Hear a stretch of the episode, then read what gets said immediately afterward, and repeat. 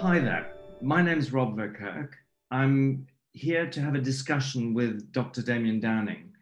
Damien is one of the doctors in the world who's been working with vitamin D longer than any other living clinician. Um, I think the time span is well over 40 years. He wrote the book Daylight Robbery in 1986 to give you an idea of how long he's been banging on that drum. Um, and I'm going to talk to Damien really about what's going on with vitamin D in relation to COVID. So, um, Damien, fantastic to have you here. So, Damien, obviously, when COVID 19 first came along, um, no one knew much about it at all, any of the factors that would either protect or um, trigger um, more serious disease.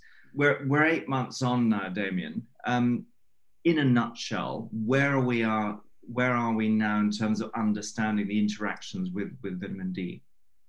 I'm not sure that it's true that we didn't know anything back at the beginning. We have to say at the Orthomolecular News Service, we've been putting out stuff about uh, vitamin C and vitamin D ever since January on this, and that stuff's been available for for years, well, ever since Linus Pauling in the 70s, for heaven's sake, you know. So we did know that. It's just that nobody was listening.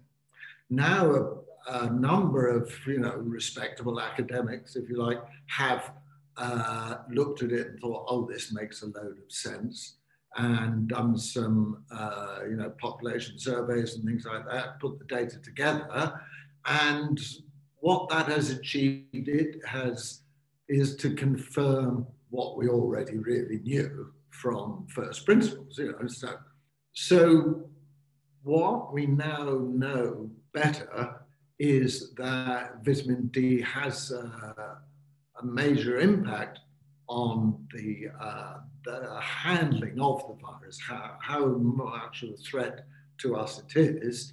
And we also know that you can, um, you can intervene acutely with vitamin D, which we didn't really know before. I mean, I'm not advocating this as a universal policy, but uh, if you've forgotten to take vitamin D for the last 20 years and then you get the virus, then you can take big doses uh, rapidly. You take something, I don't know, 50,000 units over a week, something like that, and you will get an impact.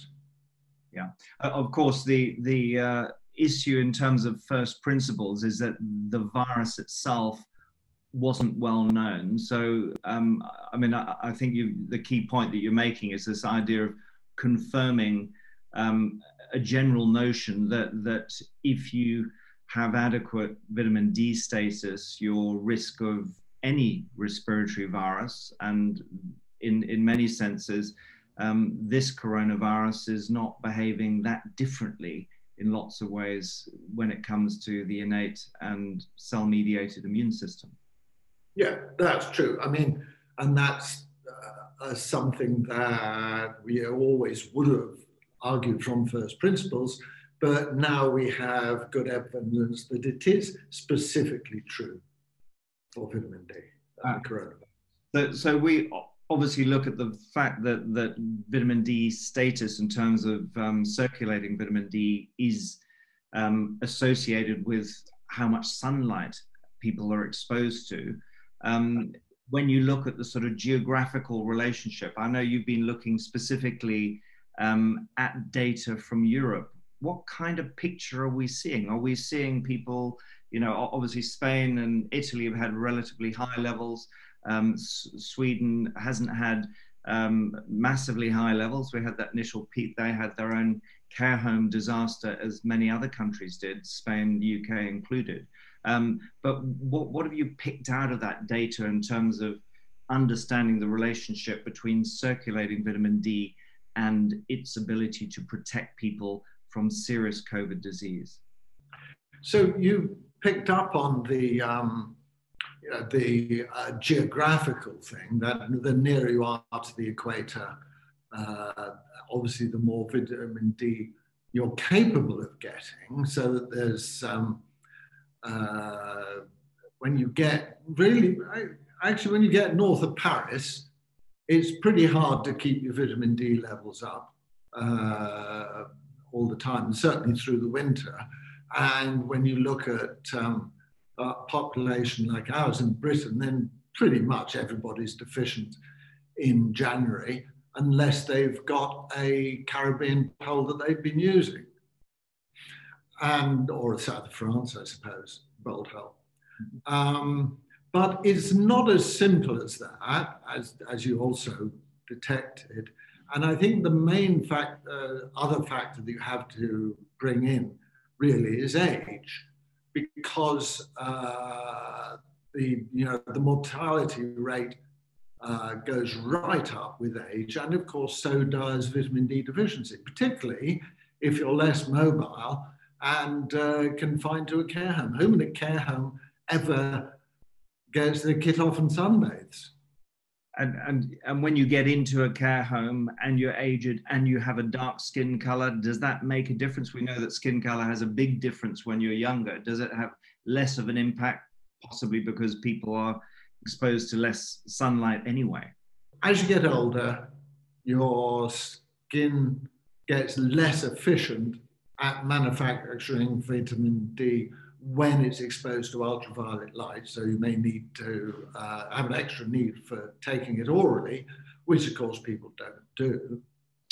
And uh, if you've got um, darker skin tone than us Northern European types, uh, then you're at an obvious disadvantage there. I know, frankly, I doubt whether there is uh, anybody living in London or in, in the UK with uh, brown or black skin tones who has an adequate vitamin D level unless they're taking supplements.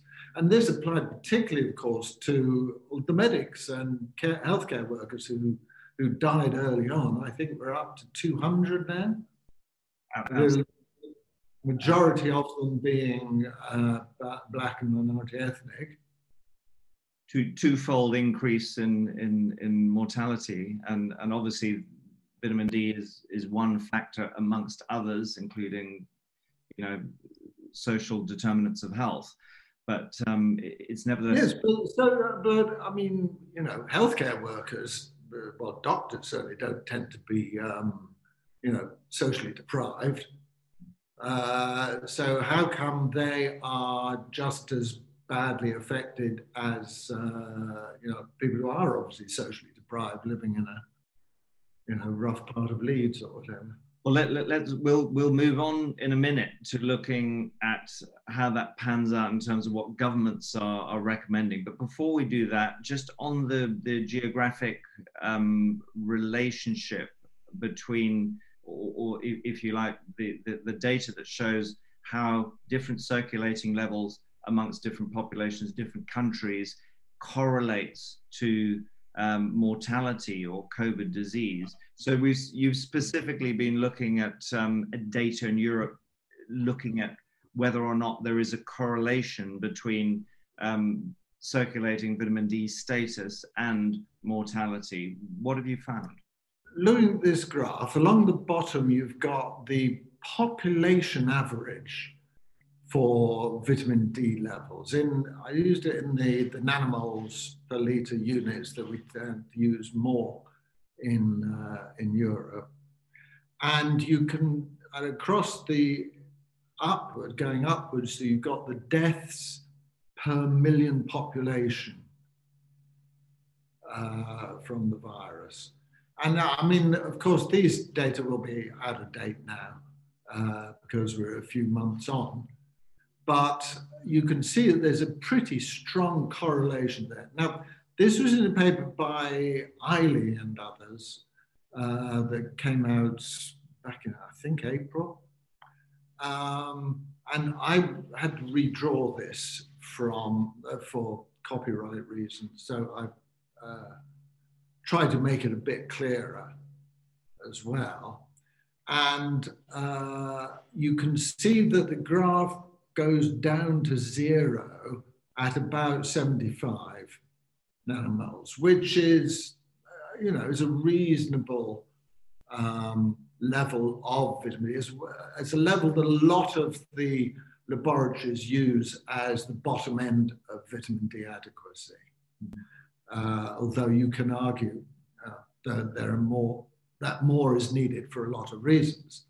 If you look back up to the top of that curve, you can see there's Spain and Italy, and also there's to the left of that, there's Spain older and Italy older, meaning that older people in a separate study, these are all studies that were done several years ago, um, older people tend to have less vitamin D than uh, younger people, presumably because they're less mobile and uh, they spend more time indoors and uh, don't get down to the beach so much. And I mean, really, if you look at those two societies, Spain and Italy, um, older women tend to uh, be dressed completely in black and um, you know don't go much further than uh, sitting out there outside their front door or uh, down to the local shops. The, Damien, so, yeah, that, I mean that's a really interesting point. So even if you live in a sunny clime, if you spend a lot of time indoors or you're covered, you will end up in the same situation as someone who lives in in, in a northern climate. Um, could that possibly explain when we look at the global data, we see a kind of few outliers, a few warm parts of the world like Mexico, Peru, and Brazil, in which we've seen pretty high mortalities. Could that be a similar explanation for why we see high mortalities in those countries? Nobody suggested that you only needed vitamin D and well, everything will be solved. That's, you know, goes completely against the basic principles of nutrition because uh, when you're treating something with an antibiotic or other drug, you only have to break one link in the metabolic chain, and that does the job. With nutrition, you've got to repair all the links in the chain for, for the thing to work. And so, of course, as well as vitamin D, need vitamin C, and there may be well well be dietary reasons, particularly in urban societies, that they don't get enough vitamin C, zinc, and so on and so forth. And may well be other factors, but yes, the um, uh, that cultural one could well be a part of it as well. Well, it, it's interesting when you look at um, similar latitudes, say in sub-Saharan Africa, we don't see the same level of mortality per hundred thousand or per million of the population at all. Um, we see quite a distinct difference in, in South America. So there's certainly in terms of social, environmental determinants of health, government policy, etc., there does seem to be quite some divergence there. Um, yes. um, Damien, let's move on to looking at um, the practicalities of, of vitamin D. Um, let's talk first of all cofactors. Um, there obviously is there consensus around specific cofactors that you should always be taking to ensure that the vitamin D or, or, or excipients um, to, to make sure that the vitamin D is well absorbed? I, I think there's kind of a consensus on, on two things, and that's vitamin C and zinc. Um, vitamin C, the, the unique thing about this virus uh, compared to ordinary flu and respiratory viruses is the, the time scale. And uh, if you get flu, I mean, it lasts what, four or five days. Then you feel a bit whacked out for a while afterwards, and, you know, but the acute phase is over like that. But with the this coronavirus, it's uh, it's two or three weeks after the onset of symptoms that people end up in intensive care and needing extra support. And so, and all of that time, your body is trying to uh, deal with the virus. And one of the most important fuels it needs for doing that is vitamin C.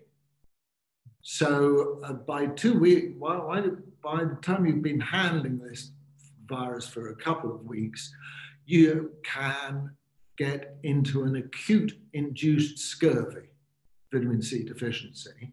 And that's when it all goes nasty in your lungs and, and so forth. Yeah. So vitamin C, obviously essential, and I mean, yeah, should be taking it all the time. Zinc, we know its impact on uh, on viral replication and so forth. And we know that uh, you have to get it inside cells in order for that to work. And that is precisely one of the things the hydroxychloroquine and the other things like that do. They're zinc ionophores. They just transport the stuff into to cells. So if you had to have an absolute minimum set for uh, dealing with this coronavirus, I'd say vitamin D, vitamin C, and zinc. Now, of course, there are people who have a, a variation in absorption and so forth. And particularly for vitamin D, bear in mind that it's a fat soluble vitamin. So if you've got a problem in the digestion of fats, you will have a problem in the absorption of uh, fat soluble vitamins, including vitamin D. And um, frankly, the digestive problems like that almost always start with the fats. The reason is that the breakdown of uh, proteins and carbohydrates is pretty much done by the time the food leaves the stomach and goes into the small intestine. Is for the fats that you then need the enzymes from the pancreas and the bile from the liver and so on and so forth. So, you know, anybody that says, oh, I can't tolerate fatty foods, that's a general digestive problem starting up and uh, it's going to affect their vitamin D status. And, and what's the way around it? Um, fix the digestion is, is a big one. Um, are there cofactors that you can take with your vitamin D to ensure even in a digestive system that's not absorbing fats well to improve absorption? Do we just take more of it?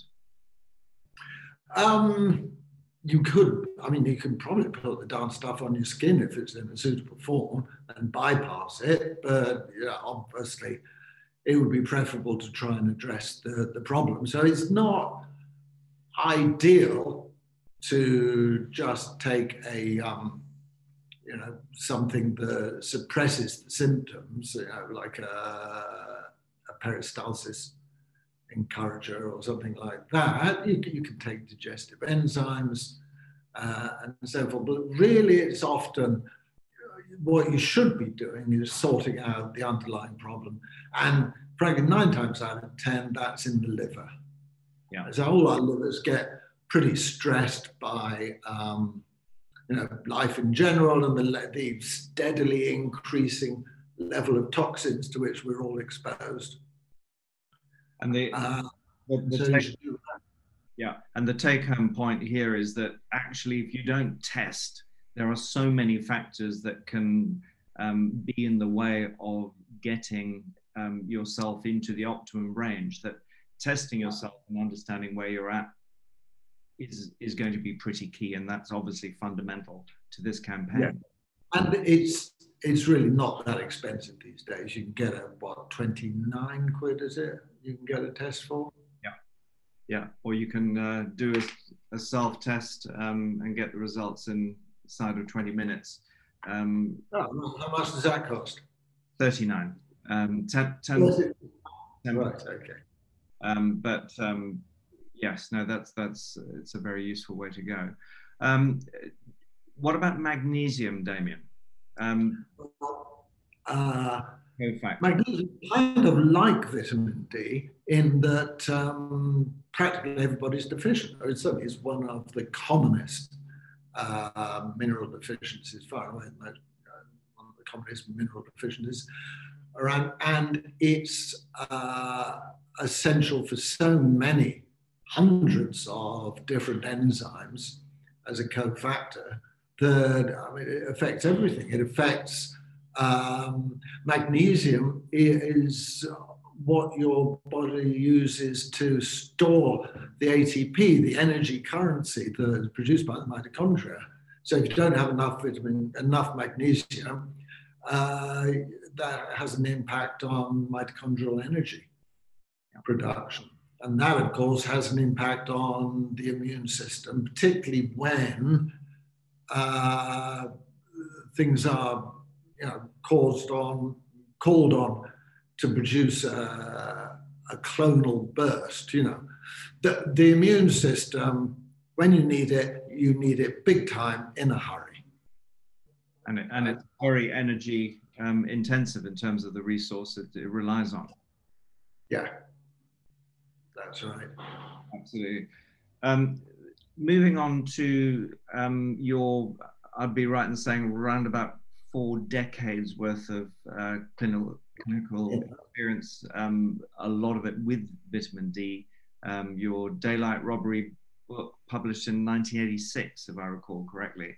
Um, Damien, if we wanted to give people um, the most useful advice based on age, skin color, let's focus in on the most susceptible groups. So these are people who are chronically deficient, they're going to be older, um, different skin colors. Um, some of them will have genetic variations, uh, you know, on their vitamin D receptors, for example. Different people have different degrees of um, um, gastrointestinal health. What kind of ranges should people target in order to get you into that sort of 100 to 150 nanomole per liter sweet spot for circulating hydroxy vitamin D? Okay. Um, there's uh, it, it does vary. You're right, and the, the, the amount that people need for all sorts of factors, the ones we've discussed, and no doubt many others. Uh, so you don't necessarily know how it, how long, how much it's going to take, or how long it's going to take. Uh, but on the other hand, there is very little uh, bad news if you overdose, you know. And the stuff is generally so cheap that uh, you might as well go for the overkill. I don't think there is any real point taking less than uh, five or six thousand. Um, the uh, the grassroots people in San Diego who did all the uh, you know brilliant work on this over about the same length of time as you're reminding me I've been writing about it. Um, they say that it takes 6,000 to get 95% of the population up to the right level there. Uh, and if you want to do it in a hurry, then you would obviously take more than that. And I don't really see uh, a problem with taking, let's say, 10 or 12,000 uh, a day for a reasonably short length of time. Perfect. Um, and uh, of course, if there is an acute situation, you know, needed to do it, you could you could do more than that. You can take um, there's uh, the the paper from Cordova uh, showed them giving 25 hydroxy calcifediol uh, to people acutely. If you work that out in terms of uh, the ordinary vitamin D equivalents, it works out at about 18,000 units a day for a week. Yeah. And that really made a big difference. Yeah. So short term, even up to 20,000 IU in order to level, and then a maintenance dose that can be lower. Um, yeah, I'm, I'm confident in saying that you'd have to take at least 36,000 units a day for an extended period in order to uh, give yourself any risk of side effects. Yeah, yeah. Um, so that's these kind of levels are definitely at odds with what governments are recommending, and obviously government data recommendations seem to be much more based around the levels of vitamin D required for bone health. I mean, how, why is there such a discrepancy between what governments are recommending and what we clearly need to take to it, It seems to come down to one committee, SACN, the Scientific Advisory Committee on Nutrition, because uh, I've tracked this and they said a, a few years ago, um, oh, over 4,000, you know, there's a risk. But um, there's a risk of side effects. But they gave a reference for that but, of a paper by Reinhold Vieth, which doesn't actually say that at all. What it says is there's a risk of, the, there are some reported side effects over a blood level of 500 nanomoles, which uh, you'd need to take uh, 36 to 40,000 units a day for an extended period in order to achieve. Yeah. So that's where it comes from. And then, I mean, you get this bizarre thing about, um, you know, the Scots thinking that, uh, oh, you just have to stick your heat out of the garret window for 10 minutes and you'll get enough sunlight. Frankly, in, I mean, in London, you won't get enough sunlight to produce any vitamin D at all at this time of year. Not until next April we'll be seeing it again. In, uh, in Glasgow, I'm not sure you ever do. Absolutely, which is which is why this campaign is called Test and Take because um, you can just take without the test if you want, but you'd have to be at the upper levels, particularly if you're susceptible. But but the testing really does give you a reminder of how much urgency or how how high your dosing needs to be in order to get you to that 100 to 150 level, which is a lot lower than the you know four 500 nanomole per liter um, danger level. Um, and, and Damien, very quickly, what kind of side effects, if you did massively overdose, what kind of side effects are we looking at? Well, you get um, hypercalcification, so you get you know calcium deposits in inconvenient places, uh, but um, it really doesn't happen very much, you know. And of course, it does. Uh, as the, the point is made that um, the symptoms of vitamin D overdose are exactly the same as the symptoms of vitamin K deficiency. And we know that you need vitamin K uh, in order for a number of things to uh, happen in response to vitamin D. Uh, yes, a lot of it's about bone health, but the other area that you get uh, a high amount of vitamin K around is in the brain and the nervous system.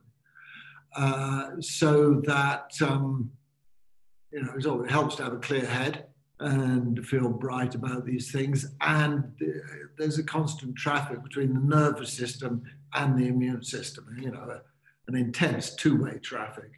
Absolutely. So, in terms of these cofactors, we've looked at um, zinc and vitamin C. We've also looked at magnesium, now vitamin K.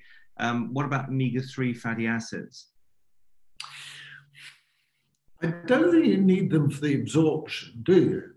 No. Uh, I have a certain, I have something of an issue with uh, omega three, which is that really we're giving people too much of them, and it, I think it's fairly well established that you need a ratio of omega six to omega three of four to one, both in your own tissues and in your diet. Right now, it's true that omega 3s uh, are anti inflammatory, but the, the good Lord didn't give you inflammation just to make your life miserable. It's there as the first step in the healing cycle. So you cut yourself and it goes red, and the body sends out the signal we need these molecules, these cells, and so on here now. They go there, they do the job, and it's got its automatic cutoff. Uh, which is this uh, alpha MSH that Ritchie Shoemaker talks about. And that should happen naturally. If you don't have enough omega 6, or equally, if you have too much omega 3, can have the same effect, then you never go through the cycle. It gets like a stuck record. And so instead of acute effective inflammation, you get chronic ineffective inflammation. Yeah but but we know that a lot of people who uh, are eating a standard American diet type of, of, of, diet will be very high in omega 6s and very low in omega 3s. So it may be that they need to just cut down on some of the, you know, sources of refined vegetable oil, seed oils that they're consuming in order to, because they're they're often sort of 15 to 20 to one um, rather than yes. one ratio.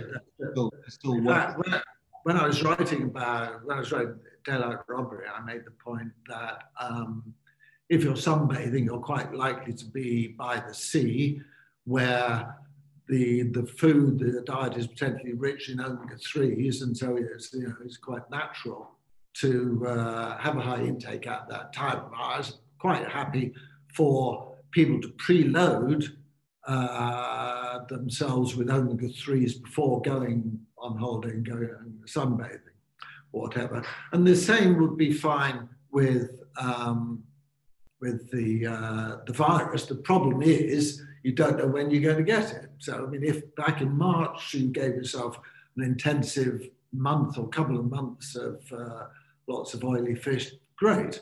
But if you're still carrying on now, it probably could be getting counterproductive.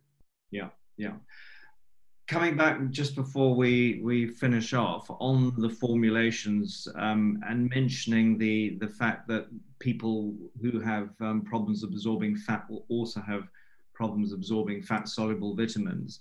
Um, there are an array of different formulations out there.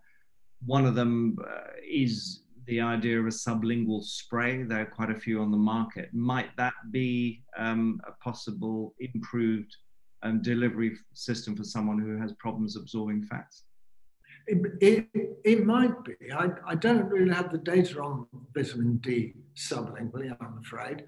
The, what I, I know about it for B12 from practical clinical experience. And um, B12 is uh, a simply complicated molecule that, in part of its absorption and recycling, is fat soluble so it's, it's similar. And certainly uh, sublingual uh, administration works better than just taking a tablet of it, but it doesn't, it still doesn't work ideally, and so you may have to give it uh, by injection or transdermally or whatever. Um, what we tend to do with um, the fats in general is to emulsify them, make a smoothie. And that, you know, for physical reasons, that makes it uh, more absorbable. You know, in making a smoothie, you're blending it up vigorously and you're creating nano droplets of the oil. These that's the, why the emulsion uh, stays mixed. Yeah. Bioemulsion. So presumably that's the kind of formulation that you take, Damien. Uh, I just stick the um, the oil of vitamin D on at the at the moment. But when I'm doing uh, lipids in general, yeah, I do exactly that. Absolutely. So look, um, the bottom line, everyone is um, one of the reasons we've launched the campaign is that um, there are hints of a second wave. Certainly, we're seeing the case rate go up. We have yet yes. to see um, hospitalizations and mortality go up significantly. And of course, let's not forget there were many parts of the world in the so-called first wave who didn't really have a wave at all, particularly if you look at, say, Euromomo um, and look for excess mortality there, you'll see that I think it's only about nine European countries out of the 24 Euromomo partners showed any excess mortality. So moving to 2020 21 winter, what's your take on what's going to happen um, this time round moving to this winter? Well, I think that we know about this country that um, it was as bad as it was first time around, basically because the government managed to mess up so many things. You know, like they, they ignored the existing uh, public health systems in the country and gave up and established what they uh, they dared to call NHS test and trace, which actually employs more than 20 uh, private companies in, the system. And um, because of, uh, well, let's assume it was political reasons rather than personal gain. But uh, I mean, it was a disaster for those reasons. But the other thing that they messed up was that uh, they discharged patients from hospital into care homes uh, when, when they were probably carrying, or many of them were carrying um, the virus. And so they, they guaranteed that it was going to be a disaster that time around. And um, this time around, I'm, it's all the young people, surely, that are getting it. And they're, you know, the papers will find somebody who, of 18 who dies of the virus. But, uh, you know, it's, it's invisibly rare, really. And so you could uh, you know, remove the uh, the lockdown and so forth from students, and they would be fine. It would just mean they couldn't take their laundry home and see granny for a while. Yeah, uh, absolutely, and and of course that's I think where the debate between opposing scientific camps live. You put your resources imagine if you put your test and trace resources at the interface between the rest of the population that are living normally and the vulnerable community, those with comorbidities or those who are older, um, you would have a very, very different situation to compared with trying to spread that resource over the entire yeah. population. Um, yeah, exactly. So, um, Damien, um, that's been very, very helpful. Um, thank you so much. We, are going to point to more resources um, that you can look for uh, further information. But um, Damien, perhaps clinically, if you can just leave a couple of take homes, what everyone should do, um, linked to testing and dosing for vitamin D, um, that would be really helpful.